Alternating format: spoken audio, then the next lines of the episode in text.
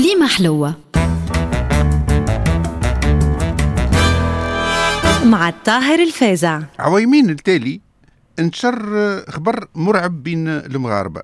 على شبكات التواصل الاجتماعي يقول اللي الكوليرا قاعدة تنتشر في المغرب وأنه وزارة الصحة تدعو المواطنين باش ما عاد يشربوا كان المياه المعدنية برك وتعلن حالة استنفار قصوى في المملكة. وبالرغم اللي وسائل الإعلام اللي معروفة بالحرفية متاعها ودقتها ما نشرتش هالخبر وما أكدتش هالنبأ فإنه الرأي العام صدق هالإشاعة على أساس أنه العظمة ما تقول طق كان فيها شق وما ثماش دخان بلا نار. وبرغم أنه وزارة الصحة نفات الخبر ونفات إصدار أي تعليمات استثنائية العباد ما صدقوش الأوساط الرسمية وتواصلت الإشاعات وانتشار الرعب. وهالنوعية من الإشاعات على شبكات التواصل تسمى بالإنجليزية فيك نيوز وبالفرنسوية désinformation وتوا ولا اسمها infox وبالعربية الأخبار الزائفة وبالدارجة الكلوخ. وإحنا عنا برشا عبارات فيها المعنى. يقول لك كلمات وسلامات وكلام في التراكن وهذا يقول وهذا يقول وهذا يصيح وهذا يصيح وربي يعلم بالصحيح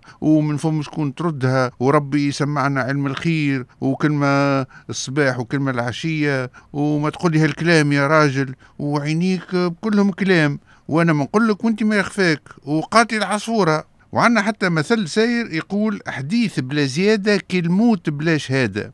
وفي كل مرة تنتشر قضية تسترعى اهتمام الرأي العام إلا وتولي عرضة للاستغلال من طرف مروجي الأخبار الزائفة. والإشاعات تكثر زمان الأزمات والأحداث الساخنة وتولد إثارة وتشوش على التداول السليم للمعلومات ومن ثم يتم تكوين قناعات ومواقف متوازنة نحوها. من جهة مخاوف المؤسسات الإعلامية الجادة من استغلالها كذريعة للحد من حرية التعبير ومن جهة أخرى مخاوف المسؤولين من حمل المواطنين على التشكيك في كل مبادرة قم بها الدولة بناء على معطيات غالطة وإلا اختلاق أزمات ما عندهاش أساس من الصحة. وتفشي هالأخبار الزائفة خاصة في البلدان العربية عندها زوز أسباب. من ناحية الثورة التكنولوجية اللي حلت بيبان وسائل التواصل الاجتماعي قدام شرائح اجتماعية واسعة وضعفت بالتالي قدرة وسائل الإعلام التقليدية في التحكم في المعلومات وإلا توجيهها وإلا حجبها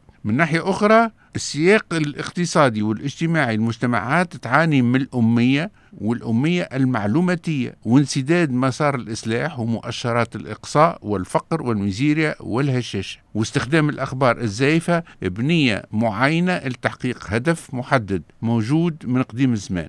هالأخبار ما هيش بعيد على ما يسمى بالبروباغوند. ومن المهم التوقف عند النية والغاية اللي وراها ويحدوا الباحثين في علوم الإعلام سبع أنواع من الأخبار الزائفة عندنا أولا المضمون الملفق وهو عبارة على مضمون جديد كاذب 100% بهدف الخداع والتسبب في المشاكل والإذاء ثانيا المضمون اللي يقع التلاعب به وهذا وقت اللي يتم التلاعب بمعلومات ولا صور حقيقية بهدف الخدعة ثالثا المضمون التجيلي وهذا وقت انتحال صفة مصادر حقيقية. رابعا المضمون الخاطئ وقت اللي يتم نشر مضمون حقيقي عبر الاستعانة بمعلومات سياقية غالطة. خامسا المضمون المضلل وهو استخدام مضلل للمعلومات بهدف حطان مسألة ولا شخص ما في إطار معين. سادسا الربط الغالط تبدأ فيه العناوين الرئيسية وإلا تصور الفيديوهات. كلامهم ما يدعمش المضمون.